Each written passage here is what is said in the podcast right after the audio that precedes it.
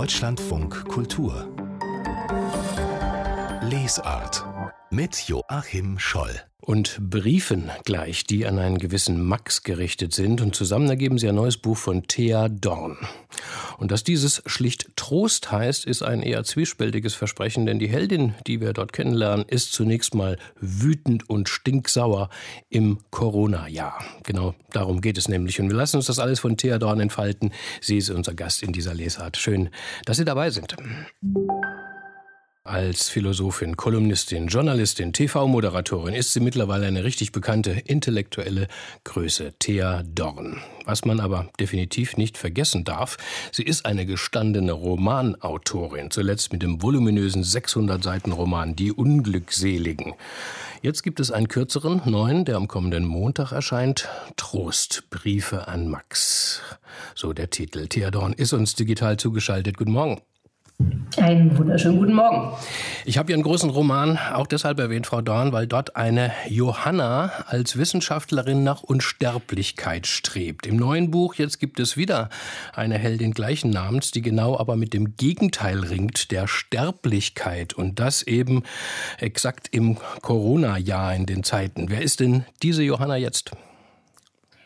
Ähm, die neue Johanna ist eine Journalistin, Ende 40, und ihr passiert zu Beginn der Epidemie das wahrscheinlich Schlimmste, was einem in dieser Phase passieren konnte. Sie hat eine betagte Mutter, die Dame ist Mitte 80, äußerst unternehmungslustig, bekannte deutsche Schauspieleragentin, die gerne viel in der Gegend rumreist. Und diese Mutter hält es also nun für eine brillante Idee, äh, im März noch nach Italien zu fahren, wo ja schon sozusagen die ersten Horrormeldungen aus diesem Land kamen. Wir sahen die Bilder aus Bergamo. Die Mutter lässt sich davon nicht beirren, fährt also herum, besucht Freunde, wird dann von diesen Freunden nach Hause geschickt und ja, gewissermaßen kommt es, wie es kommen muss. Diese Mutter steckt sich an, ist aber zu stolz, der Tochter zu sagen, dass es ihr schlecht geht, dass sie befürchtet, dass sie sich infiziert hat ähm, wird nachts in ein Krankenhaus gebracht, landet sehr schnell auf der Intensivstation und als die Tochter also endlich von Berlin, wo sie lebt, nach München kommt, wo die Mutter lebt, ist es schon zu spät. Sie darf nicht mehr in dieses Krankenhaus. Es ist aus Infektionsschutzgründen verrammelt. Sie weiß, da drin liegt ihre Mutter im Sterben und sie als Tochter darf nicht zu ihr. Das ist gewissermaßen die Urszene dieses Buches und das war für mich, weil ich von diesen Geschichten, als ich die anfing zu hören im Frühjahr, im März, April, weil es ist ja, also diese konkrete Geschichte ist erfunden, aber diese Fälle gab es ja und das war für mich erstmal der Anlass zu sagen, das ist das, hat, das ist ein Unrecht einer solch archaischen Wucht. Das ist eine derartige Tragödie, dass das, was die Vernunft gebietet, nämlich Krankenhäuser zu schützen, gleichzeitig eine solche Unmenschlichkeit beschwört, dass da nur noch die Literatur weiterhilft. Frau Dorn, jetzt schießen Sie schon mit Mang in den Problemkomplex, über den wir uns natürlich gleich in, in, intensiv unterhalten wollen. Aber erstmal jetzt noch zu diesen Briefen. Johanna schreibt nun verzweifelte Briefe nach dem Tod der Mutter an diesen Max. An dieser Max ist ein früherer philosophischer Lehrer, der auf irgendeiner Insel lebt, klassischer Stoiker, der nüchterne Postkarten schickt mit meistens nur einem Satz so aller je nun, was soll sein, stell dich nicht so an. Und das bringt Johanna furchtbar in Harnisch. Und wogegen rennt sie denn an in diesen Briefen? Hm, wenn ich meinen armen Max hier ein bisschen verteidigen darf, also ganz so schlimm sind die Postkarten nicht. Das sind schon sehr, wie soll man sagen, wohlgesetzte philosophische Nadelstiche. Also Aber immer Beispiel, nur ein Satz. Ja, ja, er, er, neigt zur Lakonie, sagen wir es so. Also gewissermaßen ist er, also er hat kein Handy, er hat kein WLAN, ähm, aber eine das ist gewissermaßen das Instagram der Philosophen. Also er schickt eben eine, eine, also eine Postkarte mit einem Bild. Also der ganze Roman beginnt damit. Es ist eine sehr, sehr schöne Ansicht äh, von der Ägäis. Und da steht eben nur eine einzige Frage drauf. Wie geht es dir? Und das ist einerseits die banalste aller Fragen. Also gerade wenn man es eher so amerikanisch versteht, da wird ja ständig gefragt, how are you today? Und keiner will wissen, wie es einem geht.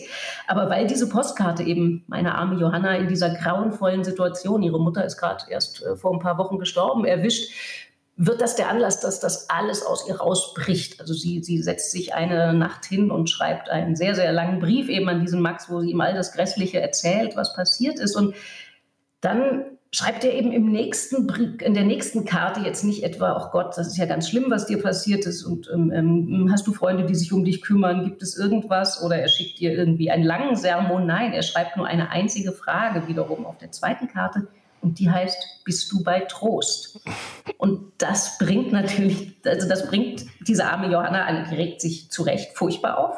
Und dann fängt sie aber an nachzudenken und denkt, verdammt, hm, gibt es da vielleicht einen Zusammenhang? Also, weil wir jetzt wirklich wissen, ob ich jemanden habe, der mich tröstet, ob ich bei Trost bin, oder will er mir sagen, ich verliere den Verstand, wenn ich weiter so zorne und tobe, wie ich es bisher getan habe? Genau, sie zornt, sie zornt und tobt ähm, in diesem Buch gegen eigentlich ja alles und jeden, gegen die Politik, gegen äh, Corona, das Virus, gegen die um, umstehenden Menschen mit Masken, gegen alles Mögliche. Ähm, sie, Theodor, Sie haben vorhin schon vorweggenommen, was, was es in diesem Roman oder was die Initialzündung dieses Romans war. Das war natürlich dieses einsame Corona-Sterben im Frühjahr. Sie haben mhm. damals auch einen energischen Essay äh, dazu veröffentlicht und im, im Buch ähm, habe ich so ein Zitat mir rausgeschrieben, wer den Tod für einen sinnlosen Skandal hält und sich Tag und Nacht dennoch mit nichts anderem befassen kann, ist ein tragischer Idiot. Ich bin ein tragischer Idiot, sagt Hannah. Sind Sie es auch? Ähm, nein. Äh, ich hoffe, dass. Also ich, ich nehme diese Verzweiflung dieser Figur einfach sehr ernst. Also wenn ich über mich eins zu eins Theodorn hätte schreiben wollen, dann hätte ich keinen Roman gebraucht. Ähm, dieser Roman war für mich das große Glück, da eine Figur zu erfinden, die extreme Gefühlslagen hat, die ich auch schreiben, denen ich mich überlassen darf. Also diese Johanna, wir haben es ja selber gesagt, also die ist durchaus zornbegabt, aber sie ist dann auch teilweise, und deshalb mochte ich sie sehr beim Schreiben wie ein Kind. Also sie sitzt dann auch am nächsten Tag wieder da äh, und es tut ihr wahnsinnig leid, dass sie den Max so geschimpft hat. Also eben in der einen Nacht kriegt er irgendeinen kurzen Wutbrief von ihr, wo sie ihn fragt, ob er eigentlich noch alle hat. Und am nächsten Tag setzt sie sich gleich wieder hin und sagt, oh Mensch, ich glaube, der Zornbrief ist schon angekommen bei dir, tut mir leid, ich, ich habe jetzt angefangen nachzudenken. Die, ist, die geht durch ein, ein, ein Schleuderbad der Gefühle und das tun wir ja ich weiß jetzt nicht, wie es Ihnen persönlich geht, aber ich würde mal sagen, selbst wenn wir nicht so was Extremes erlebt haben wie diese Johanna, geht es uns doch jetzt seit mittlerweile einem Jahr allen mhm. so, dass wir einerseits der Verstand sagt uns immer wieder, ja, ja, das ist natürlich alles sinnvoll, was wir hier an Schutzmaßnahmen ergreifen. Und dann kommen aber so diese Trotzdämonen, die sagen, ja, aber das kann doch nicht sein, dass wir jetzt hier seit einem Jahr so sitzen und uns alles mhm. verbieten sollen, was das Leben zum Leben macht. Und dieses ständige Hin und Her, ähm, das kann genau. man, glaube ich, nur literarisch einfangen. Das, das, also insofern ist die Johanna eine tolle Figur, weil da sozusagen aller Corona-Frust zusammenschießt. Äh, äh Aber man trotzdem zwischendurch habe ich immer gegen sie aufbegehrt. Also jetzt mal zu diesem mhm. einsamen Tod. Natürlich empfindet denn jeder, jeder und jede diesen einsamen Tod als furchtbar. Aber Johannas wütender Protest nun gegen die solchen Rittmeister, wie sie die Politiker und äh, die, die, die Virologen generell nennt, finde ich auch ziemlich wohlfeil und manchmal auch zu kurz gedacht. Man, was wäre denn die Human humane Alternative von Kopf bis Fuß vermummte Angehörige, die die, die die Intensivstation dann fluten. Man weiß ja auch nie genau, wann jemand dann stirbt. Soll man einfach die Schläuche abmontieren, die Beatmungsgeräte abstellen, die Kranken in ein anderes Zimmer schieben? So, jetzt dürfen die Angehörigen dabei sein bei deinem letzten Atemzug. Das ist doch genauso entsetzlich und zynisch. Naja, Herr Scholl, jetzt machen Sie es aber ein bisschen einfach, weil ich habe ja gleich zu Beginn gesagt, und das ist für mich der Anlass wirklich gewesen, wir sind in einer Tragödie. Und eine Tragödie kennzeichnet sich dadurch aus, dass egal was man tut, es ist die falsche Variante. Man macht sich schuldig, so oder so. Und das ist ein, eins, wenn Sie mich jetzt politisch oder als Essayistin fragen, als Beobachterin des Zeitgeschehens, das ist eins meiner Unbehagen, dass mir zu wenig signalisiert wird, das Gespür dafür, was auch die völlig berechtigten Maßnahmen zur Eindämmung der Seuche, was die an Schaden was die auch ja tatsächlich an Unrecht produzieren. Ich werde nervös, wenn sich Politiker hinstellen und sagen, na ja, läuft ja im Großen und Ganzen doch alles gut. Ähm, das ist das, worum es mir da geht. Das ist ja, wenn ich ein Pamphlet hätte schreiben wollen, dann hätte ich auch ein Pamphlet geschrieben, aber das war nicht das, worum es mir ging. Mir ging es wirklich darum, diesen Schmerz, der angerichtet wurde. Und da kann ich oder muss ja, ich auch Frau, sehr, Frau Dorn, Frau Dorn, Frau Dorn, der, der Schmerz, der ist, der, der, das ist ja völlig, glaube ich, äh, da geht ja völlig jeder d'accord. Die Frage ist nur, wem gibt man die Schuld für diesen Schmerz? Ja, ich meine, Johanna ist definitiv keine Corona-Leugnerin, polemisiert auch gegen ja so diesen ganzen verstrahlten Haufen von Aluhütchenträgern, mhm. aber so in ihrer Gesamtwut laviert sie für meine Begriffe doch ganz schön nah am Querdenkertum, oder nicht? Nein, Johanna ist, äh, hat, äh, ist die Tochter ihrer Mutter. Also diese verrückte Mutter, die eben anstatt vorsichtig zu sein, noch nach Italien fahren musste. Die Tochter war diejenige, die gesagt hat, Mutter, komm zurück. Das ist Quatsch, bitte sei vorsichtig. Und das ist ja ähm, aber so widersprüchlich sind wir Menschen oder viele von uns Menschen zumindest, dass dieselbe Tochter, die ihrer Mutter sagt, mein Gott, verdammt nochmal, sei doch bitte vorsichtiger, dass die selber auch im Laufe dieses Romans den einen oder anderen Leichtsinn begehen wird, wo sie selber zu sich anschließend sagen muss, mein Gott, das war jetzt aber wirklich nicht in Ordnung. Mhm. Also ähm, die ist äh, ein, ein, wie soll man sagen, ein durchaus emotionales Pulverfass. Sie ist aber überhaupt keine Dogmatikerin. Also da ähm, diese Lesart würde ich jetzt meiner armen Johanna nicht antun Ich, ich habe nur gesagt, laviert, laviert sie ganz schön nach dem Pferdchenkarton. Aber jetzt nochmal noch mal, äh, woanders hin. Nämlich, es geht ja, also mir ging es beim Lesen so, dass ich immer wirklich hin und her gerissen war. Ach ja, ja, hast recht, kleine Jeanne d'Arc, aber dann hast du doch wieder einen Sockenschuss. Johanna greift nun, und das wird dann auch zum Zentrum des Buches Theodorn, zur Philosophie, also zu Platon, Sokrates und schließlich zu Seneca. Was sucht, was findet sie denn bei diesen Denkern? Na, Johanna hat das große Problem, sie glaubt an keinen Gott, sie glaubt an kein Jenseits, sie findet in der Religion keinen Trost. Also mit dem fürchterlichen, was ihr passiert ist, das wäre ja ein klassischer Moment, wo Menschen, wenn sie denn gläubig sind, im Glauben Halt finden. Das hat sie leider nicht. Und damit steht sie und alle von uns, die eben keinen religiösen Halt haben, ja erstmal ziemlich nackt da. Zumal die Situation verschärft wird, das, was uns so jetzt erstmal unmittelbar einfällt, wenn wir über Trost nachdenken, dass da jemand anderes ist, der einen hält, Freunde, die einen trösten, dass man sich nachts zusammensetzen kann, dass man sagen kann, komm, äh, wir einer bringt eine Flasche mit und wir trinken erstmal Trauer und Schmerz auch eine Nacht weg. Das ist ja alles nicht zugelassen. Das heißt, diese Einsamkeit, steigert natürlich den Trostlosigkeitsschmerz über wirklich den, den Verlust dieser Mutter, die sie, sie, das war eine alleinerziehende Mutter, also die hatten ein sehr symbiotisches Verhältnis, die beiden.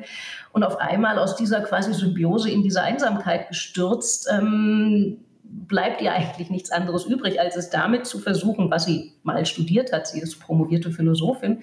Also geht sie nachts an die Bücherregale, auch angeregt natürlich durch Maxens Postkarten und denkt, naja gut, also mit dem christlichen Trostkram brauchst du mir gleich gar nicht zu kommen, da glaube ich nicht dran und das macht mich eher wütend, so eine christliche Demutsgeste. Und dann besinnt sie sich auf die Klassik und sucht, gibt es da Haltungen, finde ich irgendwie was zwischen dem unglaublichen, der, der Gefasstheit, mit der ein Sokrates in seinen Tod gegangen ist, der noch ein Skandal war. Er wurde völlig zu Unrecht zu Tode verurteilt. Da geht einer gefasst in seinen Tod. Sagt mir das was? Ähm, sagt mir diese stoische Haltung was zu sagen, Gott, äh, du musst das Schicksal nehmen, wie es kommt und eben reg dich nicht auf. Das sind von ihr Versuche, sich ich glaube, das ist die Formulierung an einer Stelle, wo sie sagt, es muss mir wohl gelingen, mich an den eigenen Haaren aus dem Sumpf der Trostlosigkeit zu ziehen. Und das ist ein Gefühl, was ich, wenn ich mich umschaue in meinem Umfeld, bei vielen Leuten, selbst wenn sie weniger extreme Dinge erlebt haben, dieses Gefühl, wo finden wir eigentlich noch Trost und Halt, außer dass uns irgendjemand sagt, ja, das wird schon wieder besser, weil der Impfstoff funktioniert. Also wo findet man sowas wie inneren Halt? Das ist, finde ich, eine der großen Fragen unserer Zeit. In diesem philosophischen Zusammenhang, da fällt auch eine Definition von Stoizismus, äh, die coolste, die ich bisher gelesen habe. Zitat, war Sto Stoizismus je etwas anderes als die hohe Kunst, sich objektive Probleme subjektiv am Arsch vorbeigehen zu lassen. Da lacht man natürlich sofort, aber ernst jetzt, ist das, Frau Dorn, denn auch Ihre Kritik stoisch sein, durchhalten, Augen zu und durch. Das ist ja im Grunde momentan die Haltung, die uns allen angeraten wird. Und ja, was bleibt uns übrig, ne? Naja, wir haben, fürchte ich, nur zwei Alternativen. Die eine ist, wir entwickeln eine stoischere Haltung gegenüber Krankheit und Tod, was uns sehr, sehr schwer fällt, weil die gesamte moderne, die technologische, aufgeklärte Moderne seit Jahrhunderten auf dem Weg ist, dass wir den Tod immer mehr zurückdrängen, real, indem wir immer bessere Technologien, Medizin, Therapien entwickeln gegen Krankheiten und Tod, aber am Schluss kommt er halt ärgerlicherweise trotzdem. Also das, was mal im Mittelalter ganz selbstverständlich war, dass man sein Leben im Bewusstsein des Todes verbringt. Wir machen eher das Gegenteil. Wir leben heute im Geist, äh, Mensch, denk bloß nicht dran, dass du sterblich bist. Also entweder wir müssten zu einem Stoizismus in die Richtung finden. Das wird aber vermutlich schwierig, so wie die Menschheit, zumindest die westliche, geworden ist. Oder man braucht in der Tat dann einen größeren Stoizismus im Hinnehmen der Beschränkungen, die mit der Pandemiebekämpfung zu tun haben. Nur das ist sehr schön, was Sie vorhin gesagt haben, dass Sie beim Lesen hin und her gerissen waren zwischen, die ging mir wahnsinnig auf den Keks und dann konnte ich wieder mit ihr gehen, weil eben, ich glaube, wir sind seit einem Jahr genau in dieser Schiffsschaukel, was die Maßnahmen angeht, was die Leute, die unterschiedlich mal gehen einem die, die das alles sehr ernst nehmen, mit den Maßnahmen wahnsinnig auf den Nerv. Dann denkt man wieder, ja, nein, doch, das sind doch die wahren disziplinierten Helden unserer Tage, die machen das richtig. Wir sind seit einem Jahr in einem eben unglaublichen Hin und Her und das, finde ich, muss beschrieben werden und nicht einfach vereinseitigend sagen, das ist die richtige Seite, da geht es lang, die haben recht. Das ist aus meiner Sicht das Einzige, was tatsächlich viel zu kurz wirft. Es geht immer nur, wir müssen diese hochgradigen Ambivalenzen anders aushalten, als wir das derzeit tun. Am Ende sei keiner allein, heißt es. Ja, tröstlich, hoffnungsvoll am Schluss. Theodor, schönen Dank für dieses Gespräch. Jo, gern geschehen. Und Trostbriefe an Max, der neue Roman von Theodorn, ist ab kommenden Montag im Handel erschienen bei Penguin mit 176 Seiten für 16 Euro. Wir haben Deutschlandfunk Kultur, wo wir jetzt den Blick noch einmal darauf lenken, worüber wir uns gestern in der Lesart mit dem Schriftsteller Alexander Greff unterhalten haben, über queere Literatur und das Verhältnis zum Literaturbetrieb. Jetzt stromern wir mal genau dorthin, wo diese Literatur zu bekommen ist, im neuen Berliner Buchladen She Said.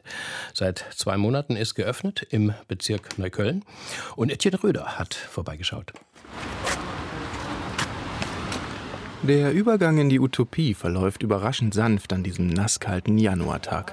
Wenn man vom lauten Neuköllner Alltag in den queer-feministischen Buchladen SheSet eintritt, erklingt drin unaufdringliche, groovige Musik und das Geräusch der Espressomaschine lädt dazu ein, erst einmal innezuhalten. Du kannst auch erstmal einen Kaffee trinken oder so. Super Idee. An der Kaffeebar, dem Herzstück der Buchhandlung, erzählt Barista Luis Soulier, dass die Kaffeebohnen von einer Frauenkooperative aus Brasilien kommen und gibt schon beim Willkommenscafé einen Vorgeschmack auf die Literaturauswahl.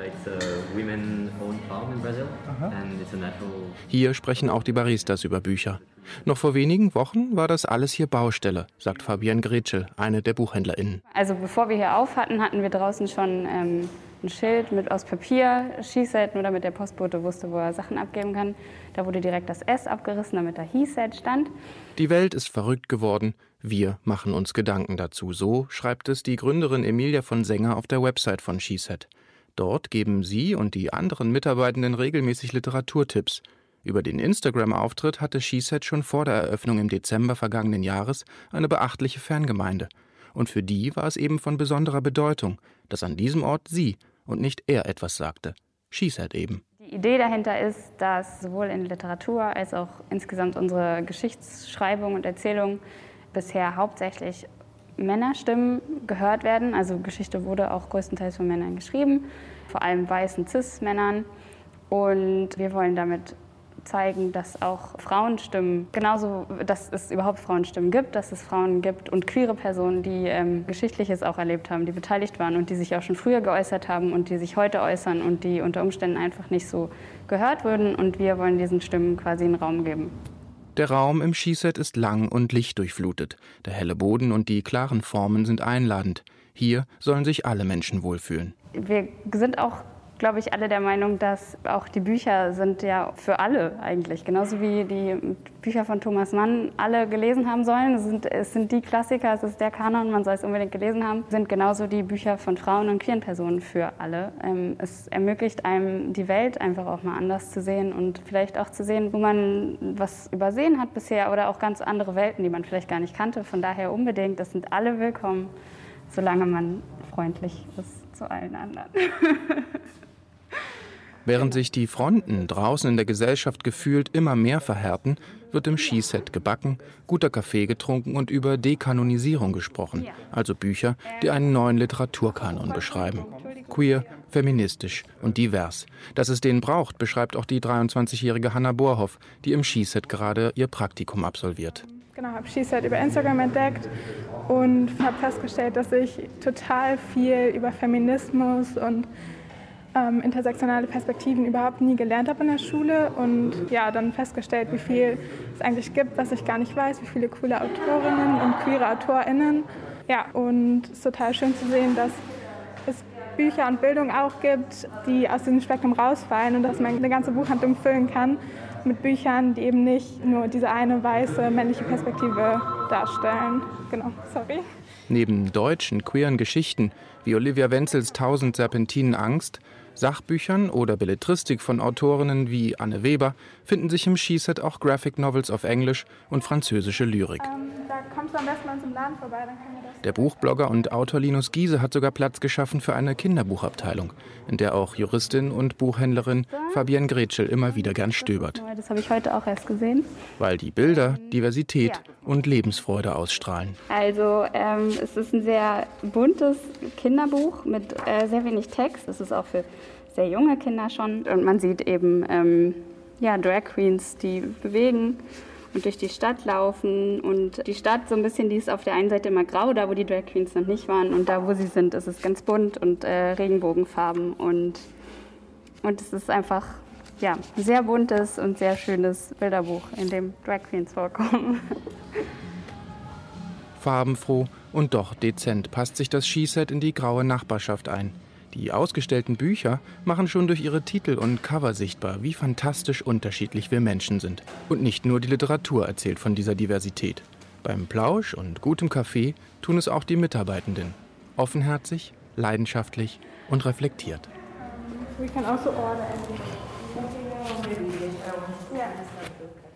Queere Literatur und mehr in der Buchhandlung She Said in Neukölln. Deutschlandfunk Kultur Buchkritik einen neuen Roman von Mirko Bonnet wollen wir besprechen. Ein ziemlicher Brocken mit fast 450 Seiten. Seeland, Schneeland heißt er. Und unser Kritiker ist Helmut Böttiger. Im Nebenstudio sehen wir uns durch die Glasscheibe. Dieser Autor, Herr Böttiger, Jahrgang 1965, der ist ja wirklich enorm produktiv und vielseitig. Ein wirklich mächtiges Werk an Prosa und Lyrik gibt es. Er hat auch ungeheuer viel übersetzt, viele Auszeichnungen bekommen. Sechs Romane gibt es inzwischen bislang. Ähm, wo würden Sie ihn eigentlich einordnen, diesen Mirko Bonnet, so in der zeitgenössischen Literatur? Ja, es ist ein geborener Erzähler. Sie hatten ja schon gesagt, ein ziemlicher Brocken. Ziemliche Brocken schreibt er sehr gerne. Und äh, es ist interessant, dass er eigentlich zwei Sphären vor allem in seinen Romanen hat. Da gibt es eine französische Sphäre, die so eine Art geheimnisvolle Wahrheit hat. Äh, die Gefühlslagen sind dabei aber genau konturiert. Und es gibt so eine angloamerikanische Sphäre, wo es mehr um Spannung und Thrill geht. Und äh, die beiden Sphären sind natürlich nicht genau strikt getrennt, sondern sie gehen manchmal kunstvoll ineinander über. Und jetzt also Seeland, Schneeland. Das ist ein Roman, so viel ich, weil so viel weiß ich schon, der an einen anderen anknüpft, nicht wahr? Ja, ja, das ist jetzt die britische Seite von Mirko Bonnet. 2006 ist sein Roman Der eiskalte Himmel erschienen. Und das ging um eine Antarktis-Expedition äh, von Sir Ernest Shackleton. Und da ist ein 17-jähriger blinder Passagier, Merce Blackborough. Und äh, Merce Blackborough, das ist so eine Spielfigur von Mirko Bonnet, die haben dieselben Initialen. Und äh, der hat sich da eingeschlichen. Und jetzt äh, ist er von dieser Expedition zurück in dem neuen Roman Seeland Schnee Schneeland. Er kommt in seine walisische Kleinstadt und ist immer noch verliebt in eine geheimnisvolle Person namens Enid Muldoon. Und diese Enid Muldoon, bevor er zur äh, Antarktis-Expedition aufgebrochen ist, 1914, hat sie ganz schnell hektisch mal mit ihm im Korbsessel in seinem Kontor geschlafen, in seinem Familienkontor, hat eine Firma von seinem Vater und es ist alles äh, sehr gut gesettelt da in Wels. Und er ist immer noch in sie verliebt, aber sie hat inzwischen natürlich geheiratet heiratet einen äh, berühmten Flieger, der aber dann in den letzten Tagen des, des Krieges äh, getötet worden ist. Sie will aber trotzdem nichts mehr von äh, äh diesen Mörs wissen. Und da beginnt dann diese spannende Handlung, weil sie will einfach jetzt weg. Sie will in die USA und betritt einen Überseedampfer. Und da beginnen die äh, Verwicklungen. Das hört sich aber nach einer mordsfarbigen Spannungsbogengeschichte an. Ähm, wie wird sie denn zur Literatur? Ja, das, also die Spannungsgeschichte ist tatsächlich die, äh, Enid, in, äh, das ist eine ganz verrückte Liebe von diesem Mörs, die will weg, auswandern, er bleibt in Wales, verzehrt sich nach ihr und was es damit eigentlich genau auf sich hat, das ist so eine dieser merkwürdigen Geschichten. Es gibt da literarische Aufladungen mit so ein paar mythischen Ebenen, Mädchenstimmen spielen eine merkwürdige Rolle, das löst sich dann im Lauf des Romans immer mehr auf. Diese Enid ist auch eine Figur, die ein bisschen hinkt. Sie hat eine Operation gehabt als Achtjährige, da wurde das Bein ein bisschen verstümmelt. Das hat auch so eine magische, fantastische Ebene. Und es gibt äh, eine Personenkonstellation, dass ein amerikanischer Tycoon, der in dieser walisischen äh, Kleinstadt aufgetaucht ist, just auf demselben Überseedampfer äh, sich befindet wie Enid. Also die Handlungsstränge, äh, die am Anfang so auseinander zu liegen scheinen, verknäulen sich immer mehr. Und als der Überseedampfer dann in Seenot gerät, in einen Schneesturm, dann überstürzen sich die Ereignisse. Gott, ich, ich komme jetzt schon kaum mit, Herr Helmut Böttiger. Wie ist das ähm, erzählt? Wie schreibt denn der Mirko Bonnet?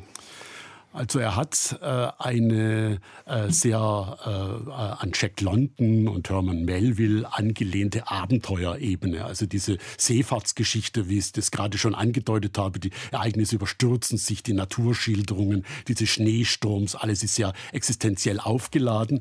Und dann gibt es diese Liebesgeschichte, der immer geheimnisvoller wird. Also äh, diese, äh, was da mit Emnet auf dem Schiff passiert, wie dieser amerikanische Teil Tycoon sich auf dem Schiff äh, aufspielt, äh, da gibt es dann äh, etwas, eine Gefühlsebene, die immer mehr so in Schlingern gerät und plötzlich entsteht dann auch eine Dynamik, die man nicht richtig nacherzählen kann zwischen äh, diesem Mörs, der in seiner walisischen Kleinstadt sitzt und sich nach dieser Enid verzehrt und Enid auf dem Schiff. Das hört sich nach einem super Lockdown-Roman an. Seeland, Schneeland, irgendwie jetzt gerade mit der Schneefront, die da vom Norden kommt. Schön einmal an drei Tage und dann vielleicht dieses Buch lesen. Dankeschön, Helmut Böttiger, erstmal über den neuen Roman von Mirko Bonnet, Seeland, Schneeland, im Schöffling Verlag veröffentlicht, mit satten 443 Seiten für 24 Euro. Und diese Angaben und mehr stehen für Sie wie immer auch im Netz unter www.deutschlandfunkkultur.de. Straßenkritik. Mein Name ist Hans-Werner Svensson. Das letzte Buch, was ich gelesen habe, war The Stand von Stephen King. In diesem Buch wird eine Pandemie beschrieben und den Zusammenbruch der Gesellschaft in Amerika und in der Welt und wie die Menschen es schafften, wieder einen Neuanfang zu machen, teilweise die gleichen Fehler wiederholten, aber auch äh, den Blick nach vorne richteten, um eine bessere Welt zu schaffen. Interessant war an dieser Stelle wirklich die soziale Komponente, die damit verbundenen Konflikte, die dann auch teilweise nicht gelöst wurden oder wenn sie gelöst wurden, sind teilweise auch mit Gewalt.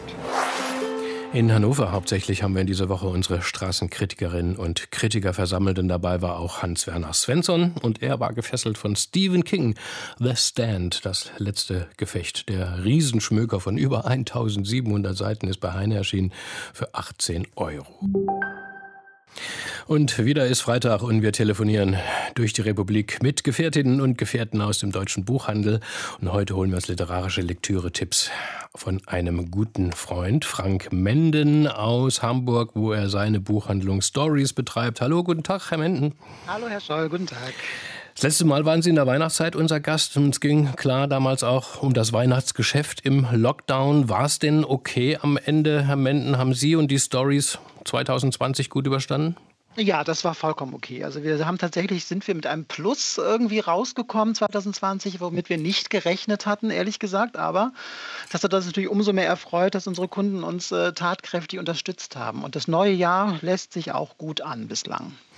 Okay, dann mit diesem Optimismus weiter ins aktuelle Bücherjahr mit Ihren Empfehlungen. Wir beginnen mit Amy Waldman aus den USA. Viele Jahre war sie Journalistin, hat einen ersten Roman veröffentlicht 2011, da ging es um 9-11. Jetzt haben Sie, Herr Menden, Erzählungen von Amy Waldman gelesen, Das ferne Feuer, so der Titel. Was hat Ihnen daran so gefallen?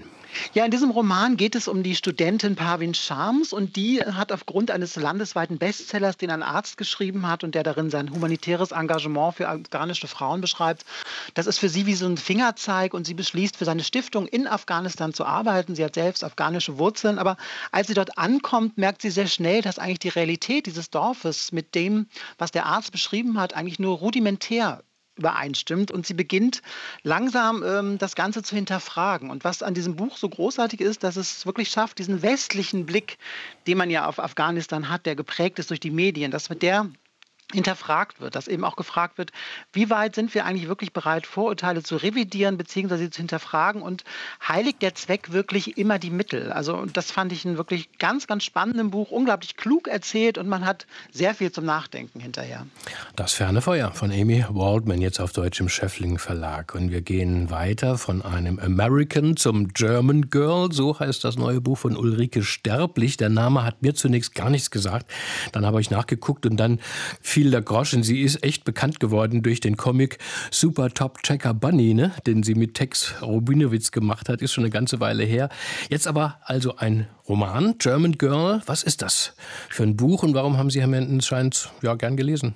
Ja, ich habe super gern gelesen. Das German Girl, das Titelgebende, ist ein Model. Mona kommt aus Berlin und hat jetzt beschlossen, in, später in den 60er Jahren, hat beschlossen, jetzt nach New York zu gehen. Dort ist die Konkurrenz allerdings sehr groß.